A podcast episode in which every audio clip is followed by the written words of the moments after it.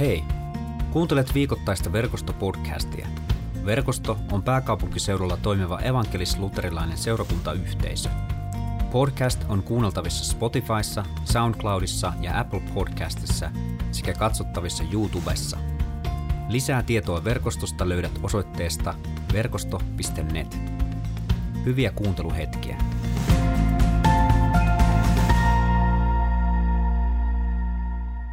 Mennään päivän evankeliumitekstiin.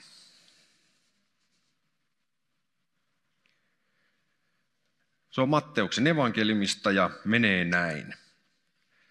Kun ihmisen poika tulee kaikessa kunniassaan, kaikkien enkeliensä kanssa, hän istuutuu loistavalle valtaistuimelleen.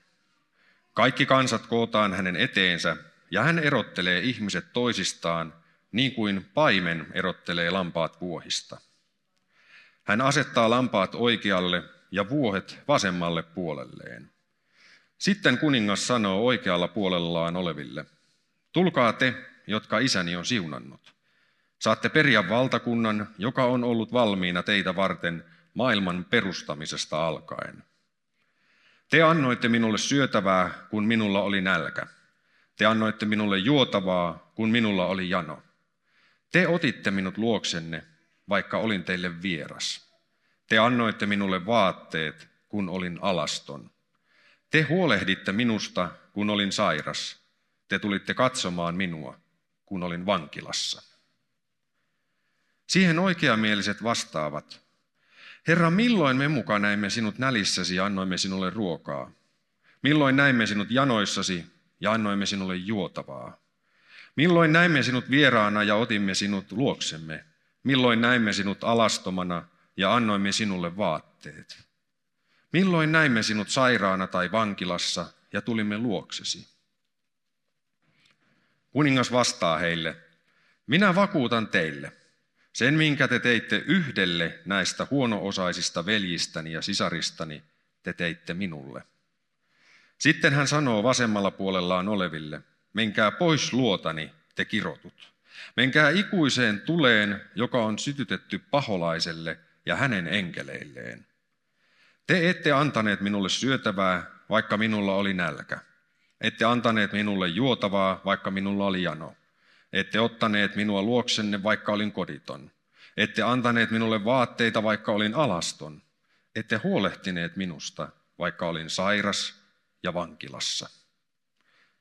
Silloin hekin sanovat, Herra, milloin muka näimme sinut nälissäsi tai janoissasi, tai kodittomana tai alastomana, tai sairaana tai vankilassa, emmekä auttaneet sinua? Siihen kuningas vastaa, minä vakuutan teille, sen minkä te jätitte tekemättä yhdellekin näistä pienimmistä, te jätitte tekemättä minulle. Niin he lähtevät kärsimään ikuista rangaistusta, mutta oikeamieliset lähtevät ikuiseen elämään. Siinä päivän evankeliumiteksti ja ehkä siitä välittyykin vähän sellainen, että tänään on tuomio sunnuntai. Ja tämä teksti ei päästä kuulijaa, eikä se totta vie päästänyt saarnaajaa helpolla, kun sitä valmisteltiin. Ja, ja tätä valmistellessa totesin, että nyt kannattaa ehkä vähän taustottaa vielä Matteuksen evankeliumia tavallista enemmän, ennen kuin mennään varsinaiseen tekstin pohdintaan. Eli opetus on nyt, saarnaa vähän sellainen, että siinä on myös raamatun opetusta mukana, näin aluksi ainakin. Eli Matteuksen evankeliumi on kirjoitettu noin 80 100 jälkeen Kristuksen. Tämä on nyt sellainen enemmistö raamatun tutkijoiden arvio. Perimätietoa se sisältää paljon varhaisemmaltakin ajalta, mutta on, on melko todennäköistä, että 80-100 välillä se sai ensimmäistä kertaa kirjallisen muotonsa. Ja, ja tämä aikakausi vie meidät siis aivan sinne kristinuskon alkuun. Jerusalemin temppeli, joka, on, joka oli juutalaisille se pyhin paikka maan päällä, oli tuhottu 70 jälkeen Kristuksen. Siellä oli, lähi alueella oli paljon myllerrystä ja erityisesti Jerusalemissa juutalaisten keskuudessa. Ja, ja tämä evankeliumi on tosiaan todennäköisesti kirjoitettu tilanteessa, jossa tämä kristittyjen yhteisö, Jeesuksen seuraajat, he ovat oikeastaan kaksinkertaisessa vähemmistössä. Eli siinä ympärillä on se laaja Rooman imperiumi, jolla on oma tehtävänsä ja omat tavoitteensa. Ja sitten siinä on siellä Jerusalemin alueella ja miten halutaan sanoa, vaikka Palestiinan alueella on ollut, siellä on juutalais, juutalaiset asuvat siellä ja he ovat joutuneet aivan valtavaan identiteettikriisiin. Heidän se temppeli on tuhottu ja he miettii, ketä he ovat. Ja tässä vaiheessa alkaa se uusi Jeesusten seuraajien porukka vaikuttaa siltä, että onko tämä nyt siinä, juutalaiset, monet on ajatellut, että tämä aiheuttaa nyt meille lisäongelmia. Ja välit on kiristyneet. Ja nyt tälle pienelle porukalle on Matteuksen evankeliumi kirjoitettu, ja se on, se on kirjoitettu rohkaisuksi. Ja se, sitä tarkoitusta varten, että tämä uusi yhteisö, joka on muotoutumassa, pystyisi hahmottaa, että ketä me mahdollisesti olemme. Siinä porukassa ei ole enää pelkästään juutalaisia, jotka on lähtenyt Jeesuksen seuraajiksi, vaan siellä on myös enenevissä määrin pakanuudesta kääntyneitä.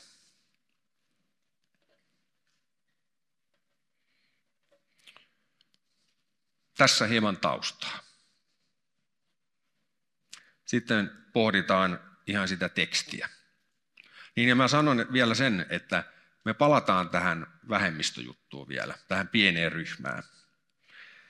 Mutta evankeliumin tekstissä mä haluan sieltä nostaa kaksi teemaa.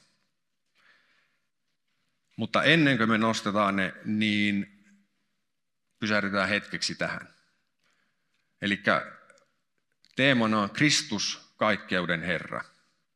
Ja, ja tämä kuva, joka, jonka te näette, on patsas. Se on ö, Vancouverista yhden kirkon pihalta. Ja, ja se liittyy suoraan päivän evankeliumitekstiin. Kyseessä on siis patsas kodittomasta miehestä, joka makaa penkillä. Ja se on ihan tiettyä tarkoitusta varten. Jos me otetaan seuraava kuva, niin ehkä se paljastuu. Se koditon on Jeesus. Eli tämä patsas on sitä varten tehty, että tämä kuvanveistäjä on halunnut haastaa ihmisiä, erityisesti kristittyjä, että joskus me voidaan helposti kävellä kodittoman tai oudon ihmisen luo vierestä, ja me ollaankin kävelty Jeesuksen vierestä. Ja tämä patsas on alun perin laitettu yliopistolla, Jesuitta-yliopistolla pihalle, ja siellä yliopistossa teologiaopiskelijoita on kovasti puhutellut. Ja, mutta se on mielenkiintoista, että sitten kun se on laitettu, toinen paikka, mihin se laitettiin muun muassa, oli tällainen melko eh, hyväosaisten ihmisten seurakunta, niin sillä kirkkotontilla se herättikin hieman sellaisia epämukavia tunteita. Ja mä ajattelen, että tämä on, tämä on hyvin, hyvin puhutteleva, että me, nä, me voidaan törmätä Jeesukseen yllättävissä paikoissa ja jos me ei olla tarkkoja, niin me voidaan kävellä hänen ohitsensa. Jos te jotain muistatte tästä saarnasta, niin mä toivon, että muistatte erityisesti tämän kuvan ja ne ajatukset, mitä tämä, tai tämän patsaa ja mitä, ne, mitä ajatuksia tämä patsas herättää. Mutta sitten, eli Jeesus kokoaa aikojen lopussa kaikki kansat eteensä. No, nyt mietitään, että mitä siinä evankeliumitekstissä, mitä se kaikki kansat voi tarkoittaa. Ja nyt täällä on kohdassa viisi on sitten allekirjoittaneen kirjoitusvirheitä, joten pyydän sitä anteeksi. Eli mitä se ihmisryhmä, kaikki kansat, ketä se voi olla? On esitetty, että siinä olisi niin kuin ainakin kuusi vaihtoehtoa. Ensimmäinen niistä on se, että kun Jeesus kokoaa, evankeliumiteksti sanoo, että Jeesus kokoaa kaikki kansat, niin sillä tarkoitetaan kirjaimellisesti kaikkia maailman kansoja, kaikkia ikinä eläneitä ihmisiä.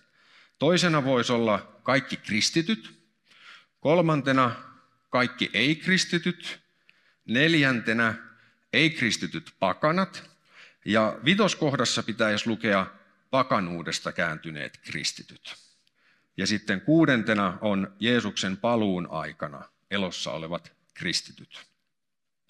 Ja se, mihin, mihin valintaan me nyt päädytään sitten tässä, niin se vaikuttaa aika paljon, että miten me ymmärretään ja tulkitaan tätä koko tekstiä kokonaisuutena.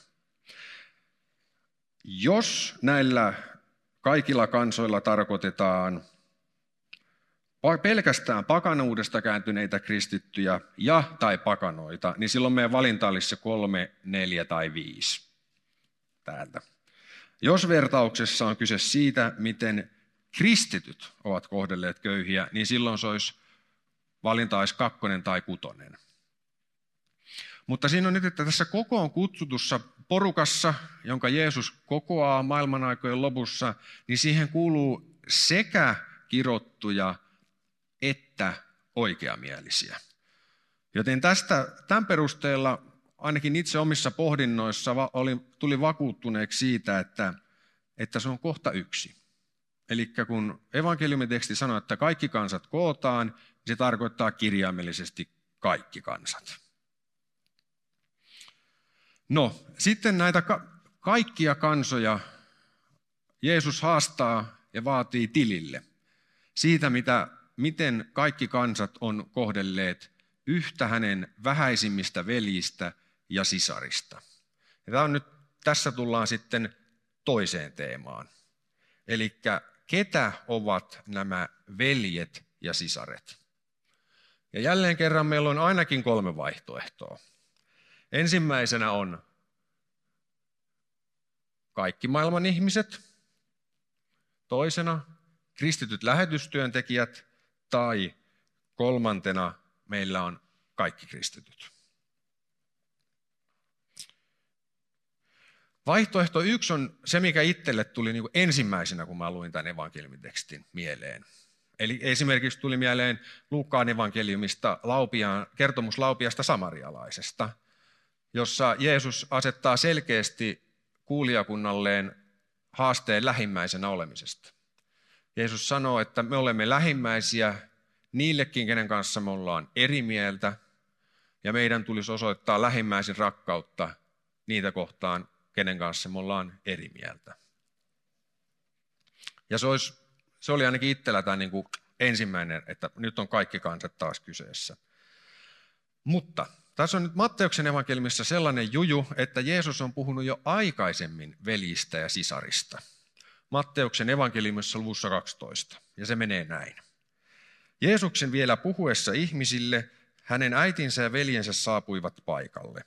He seisoivat ulkona ja yrittivät päästä Jeesuksen puheille. Joku tuli sanomaan Jeesukselle, että hänen äitinsä ja veljensä halusivat puhua hänen kanssaan.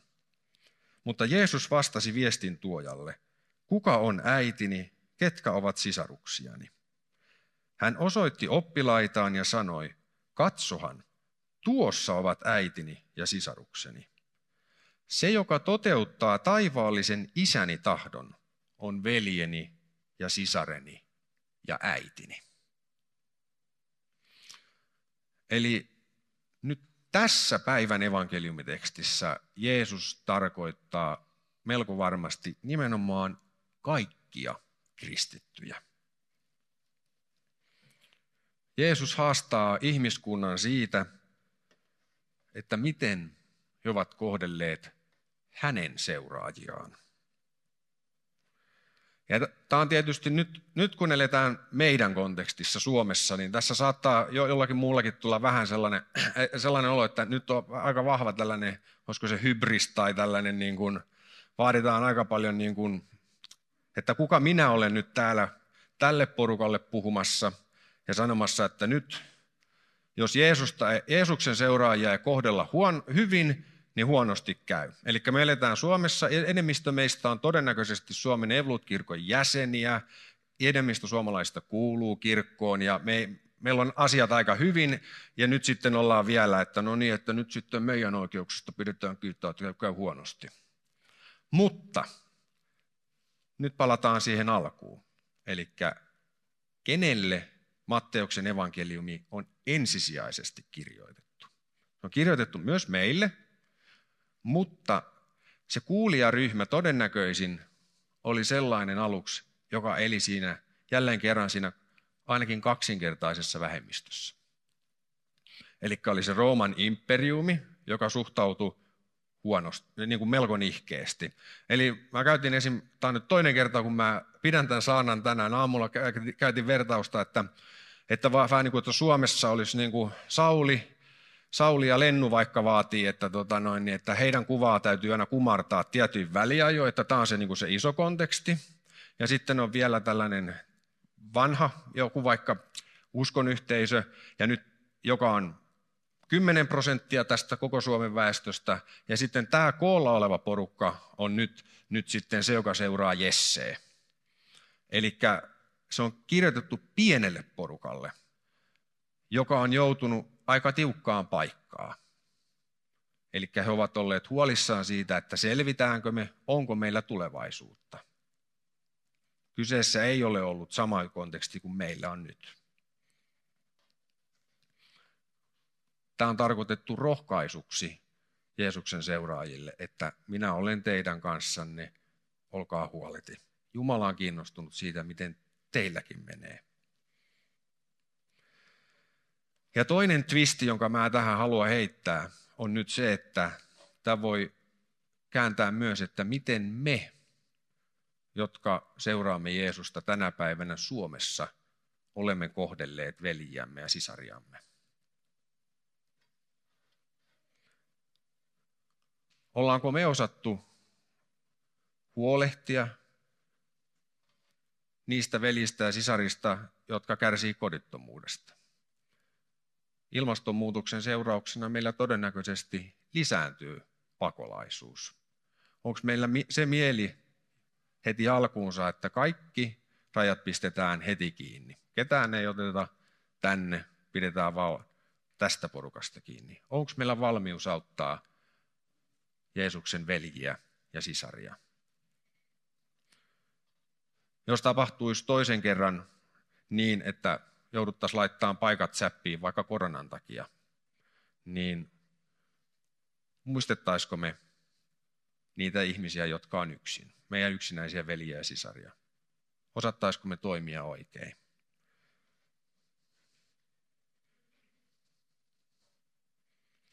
Ja tässä on nyt haastetta, että tämä ei olekaan pelkästään muille, vaan tämä on meille. Että niin kuin se laupias samarialainen kertomus on haaste, että pitäkää muista huolta, mutta mä ajattelin, että tämä teksti sanoo, että mikä on se minimi. Että pitäkää, Jeesus sanoo, että pitäkää nyt ainakin huoli siitä omasta porukasta. Pitäkää niistä muistakin, mutta pitäkää nyt ainakin kiinni siitä omasta porukasta. Ja itse koen ainakin tämän haasteen edessä riittämättömyyttä. Tiedän, että en ole aina onnistunut. Aina ei ole ollut sillä, että aina muistaa soittaa sille toiselle, jonka tietää, että on yksin. Aina ei ole muistanut auttaa sitä juuri toista sillä hetkellä, kun hän olisi apua tarvinnut. Ja mä oikeastaan mä luulen, että tässä vaiheessa aika monella muullakin voi olla vähän sellainen riittämättömyyden tunne. Me voidaan tunnustaa meidän vajavoisuutemme. Voidaan rukoilla. Armollinen Jumala, tunnustan edessäsi, että synti on sitonut minut, enkä kykene vapauttamaan itseäni. Olen rikkonut pyhää tahtoasi vastaan ja torjunut käskyjäsi siunauksen. Sinä näet kaiken väärän, senkin mitä itse en näe. Armahda minua, poikasi Jeesuksen Kristuksen tähden. Ja jos tilanne jäisi siihen, että me jäädään vain tämän tuomarin eteen, ja tuomari olisi vain sellainen, joka kysyy oikeamielisyyttä tai katsoo, että on kirottu, niin siinä vaiheessa kaikki jouduttaisiin sinne kirottujen leiriin.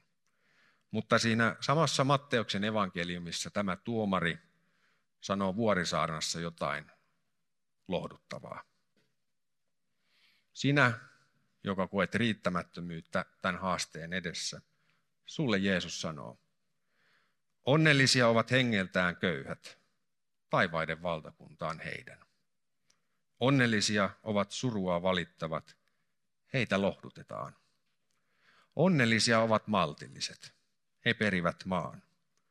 Onnellisia ovat ne, joilla on oikeudenmukaisuuden nälkä ja jano. He saavat kyllikseen.